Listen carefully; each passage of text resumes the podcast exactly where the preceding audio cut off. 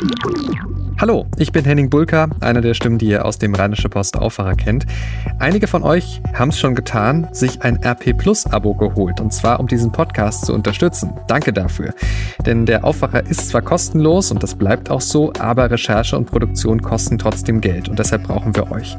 Zeigt uns, dass euch der Aufwacher was wert ist und schließt ein RP Plus Abo ab. Das kostet die ersten drei Monate 99 Cent, danach 4,99 Euro im Monat und das ist monatlich kündbar.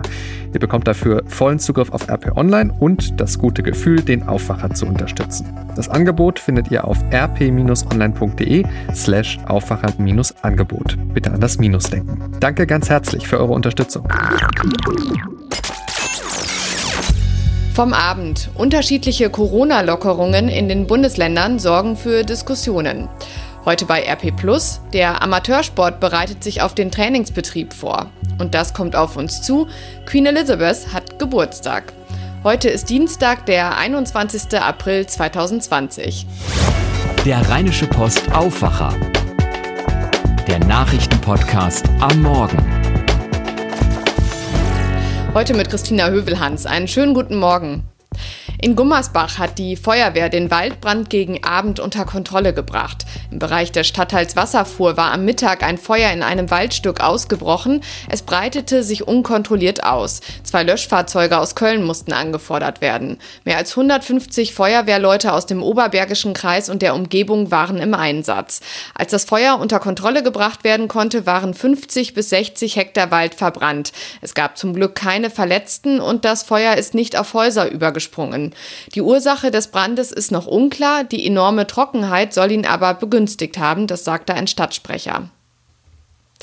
In der Corona-Krise gibt es ja seit gestern die ersten Lockerungen. Die Geschäfte haben wieder geöffnet, zumindest die bis 800 Quadratmeter Verkaufsfläche. Unsere Reporterinnen und Reporter haben sich in der Region umgeschaut.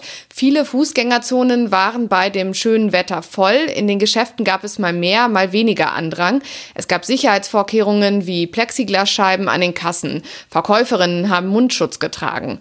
So ein Mundschutz ist in mehreren Bundesländern im Nahverkehr und in Geschäften für alle Pflicht Pflicht oder wird es demnächst. In NRW soll es keine Maskenpflicht geben. Münster und Dorsten haben allerdings eine solche Maskenpflicht für ihr Stadtgebiet eingeführt.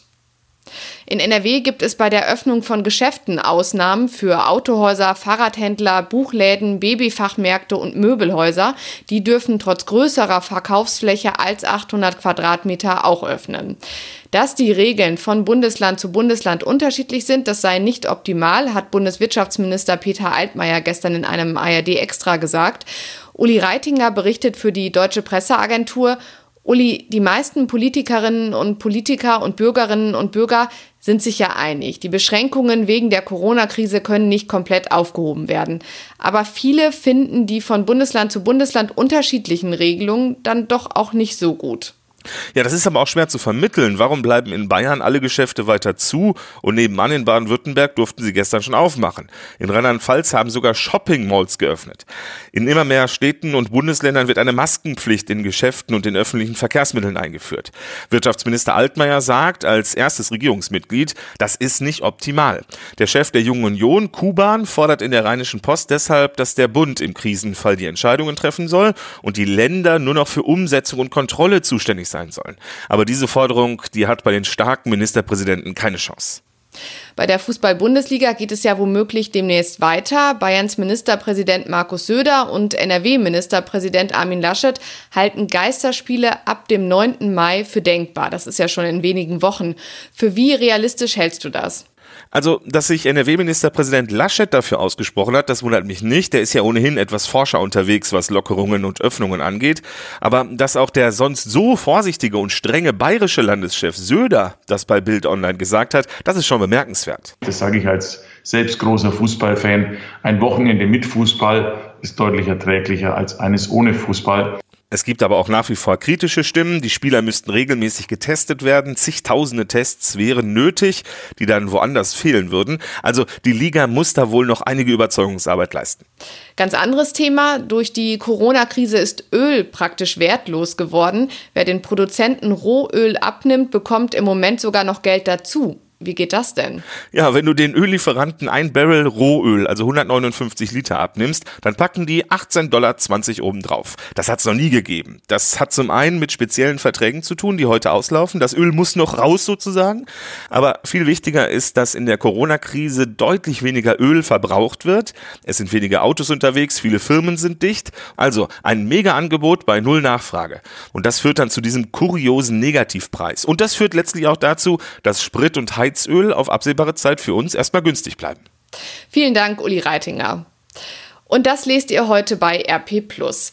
Vereinssport könnte bald wieder möglich sein. Es gibt aber ein paar Bedingungen. Dazu gehören nach unseren Informationen, der Sport muss draußen stattfinden, es muss dabei ausreichend Abstand gewährleistet sein, also mindestens zwei Meter, und die Hygieneregeln müssen zwingend eingehalten werden können.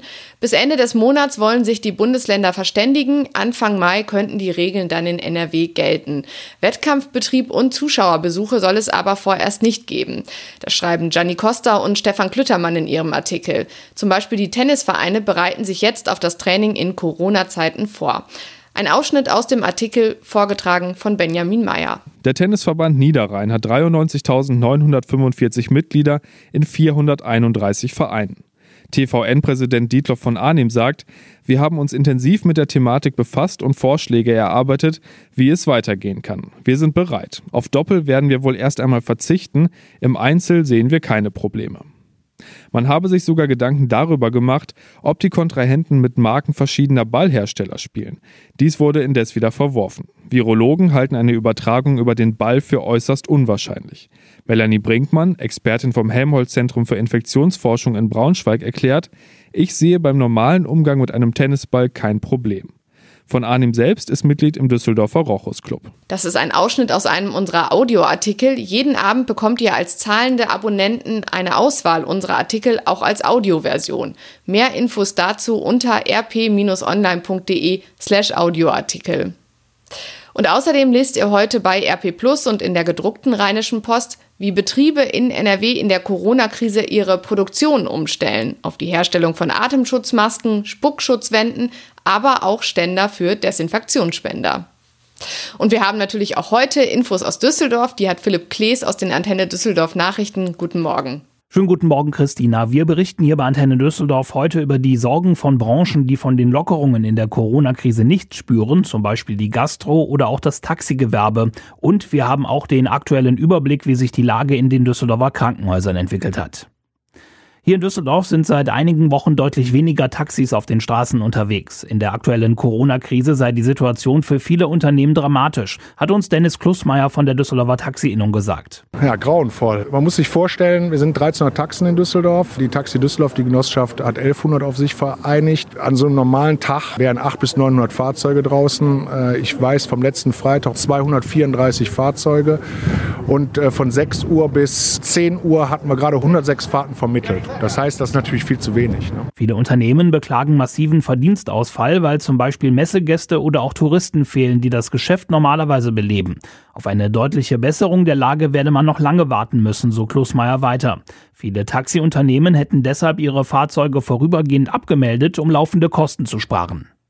Die Zahl der Krankenhauspatienten mit einer Corona-Infektion ist weiter leicht rückläufig. Aktuell sind 62 Menschen in Düsseldorf in stationärer Behandlung. Am Vortag waren es noch 65. Und auch auf den Intensivstationen lichtet es sich derzeit in kleinen Schritten. Dort sind noch 35 Patienten gemeldet, einer weniger als am Vortag. Insgesamt ist bei uns in Düsseldorf seit Anfang März bei rund 925 Menschen das Coronavirus nachgewiesen worden. Davon sind fast 600 wieder gesund. 16 Menschen sind infolge des Virus verstorben. Das sind zwei mehr als am Vortag. Alle hatten Vorerkrankungen. In dieser Corona-Krise normalisiert sich das Leben hier in Düsseldorf nur langsam. Trotz Lockerung der Schutzmaßnahmen bleiben noch einige Läden geschlossen. Manche Händler sind noch mit der Umsetzung von Hygiene- und Schutzmaßnahmen beschäftigt. Das gilt zum Beispiel auch für den Möbelkonzern IKEA. Andere Betriebe dürfen weiter gar nicht öffnen, zum Beispiel Restaurants und Gaststätten. Die fehlende Perspektive sei für die Wirte sehr belastend, hat uns Thorsten Hellwig vom Hotel- und Gaststättenverband DEHOGA gesagt. Desto wichtiger ist es auch, dass wir jetzt weitere Soforthilfen bekommen und die bereits zugesagten auch endlich auf unseren Konten landen. Schließlich freuen wir uns, wenn die jetzt geführte Diskussion um den reduzierten Mehrwertsteuersatz für Essen auch in der Gastronomie endlich in der Praxis ankommt. Auch Clubs und Diskotheken müssen noch geschlossen bleiben. Gleiches gilt zum Beispiel auch für Theater und Museen, Friseure, Fitnessstudios und Sportplätze. Trotz Lockerungen der Schutzmaßnahmen machen sich die Händler in Düsseldorf weiter Sorgen um ihre Geschäfte. Viele klagen jetzt schon über massive Einbußen, hat uns Karina Peretzke vom Einzelhandelsverband gesagt.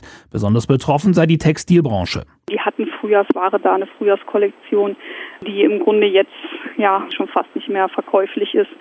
Da geht tatsächlich der Bundesverband für Textil davon aus, dass um 60 bis 70 Prozent ähm, die Nachfrage nach Bekleidung gesunken ist. Und das ist schon eine Zahl, die tatsächlich besorgniserregend ist. Seit Anfang der Woche dürfen Ladenlokale mit einer Verkaufsfläche unter 800 Quadratmetern teilweise wieder öffnen.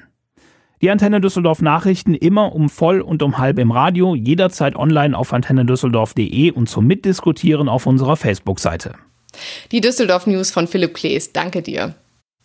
Und das wird jetzt wichtig. Fällt das Oktoberfest aus? Vielleicht erfahren wir da heute schon mehr. Klar ist ja, bis Ende August gibt es in Deutschland keine Großveranstaltungen. Das Oktoberfest soll Mitte September starten.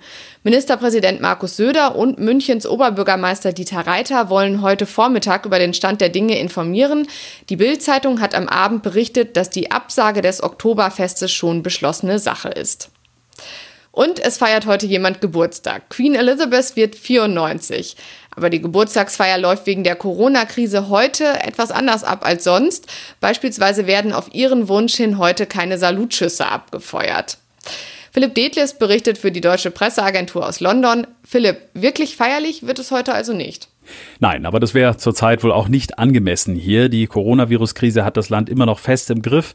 Es gelten weiterhin die Ausgangsbeschränkungen und die Queen hat deshalb auch früh erklärt, dass sie auf das übliche zeremoniell verzichten wird. Das heißt, keine traditionellen Salutschüsse, keine Militärparade mit Soldaten und Pferden am Buckingham Palast. Auch das Trooping the Color im Sommer hat sie schon abgesagt. Die Queen ist ja sowieso auch gar nicht im Palast zurzeit, denn sie hat sich wegen der Coronavirus-Pandemie schon vor Wochen mit Prinz Philipp auf Schloss Windsor zurückgezogen. Ist auch besser so, sie mit nun 94 Jahren und er mit 98, die gehören ja beide eindeutig zur Risikogruppe. Elizabeth II. sitzt seit Ewigkeiten, seit 68 Jahren auf dem Thron. Und die Briten haben sie offenbar gern, ne? Ja, vielleicht nicht alle, aber ein Großteil der Briten auf jeden Fall. Vor kurzem gab es eine YouGov-Umfrage, nach der 73 Prozent der britischen Bevölkerung die Queen gut finden. Also drei von vier Briten mögen sie demnach. Und damit ist sie das beliebteste Mitglied der Königsfamilie, noch vor ihrem Enkel Prinz William, der den zweiten Platz belegt. Der Ehemann der Queen, Prinz Philipp, hat sich ja quasi komplett aus der Öffentlichkeit zurückgezogen. Das ist ja auch mit fast 100 auch total okay. Aber die Queen macht nicht den Eindruck, dass sie kürzer treten will, oder? Nein, den Eindruck hat man eigentlich nicht. Sie nimmt weiter ihre öffentlichen Aufgaben wahr, allein oder mit anderen jüngeren Familienmitgliedern. Sie ist ja auch wirklich bei bester Gesundheit.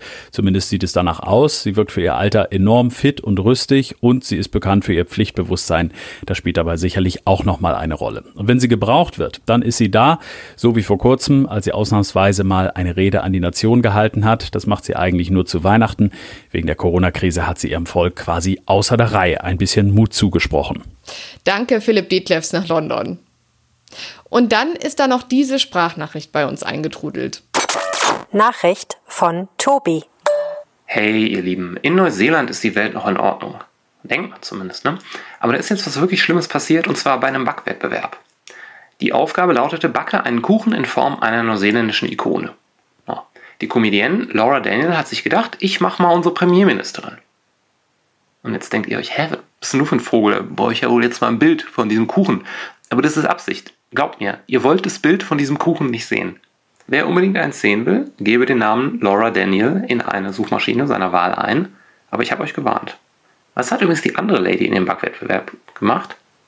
Mount Cook gebacken, den höchsten Berg des Landes. Den muss er erstmal verarbeiten.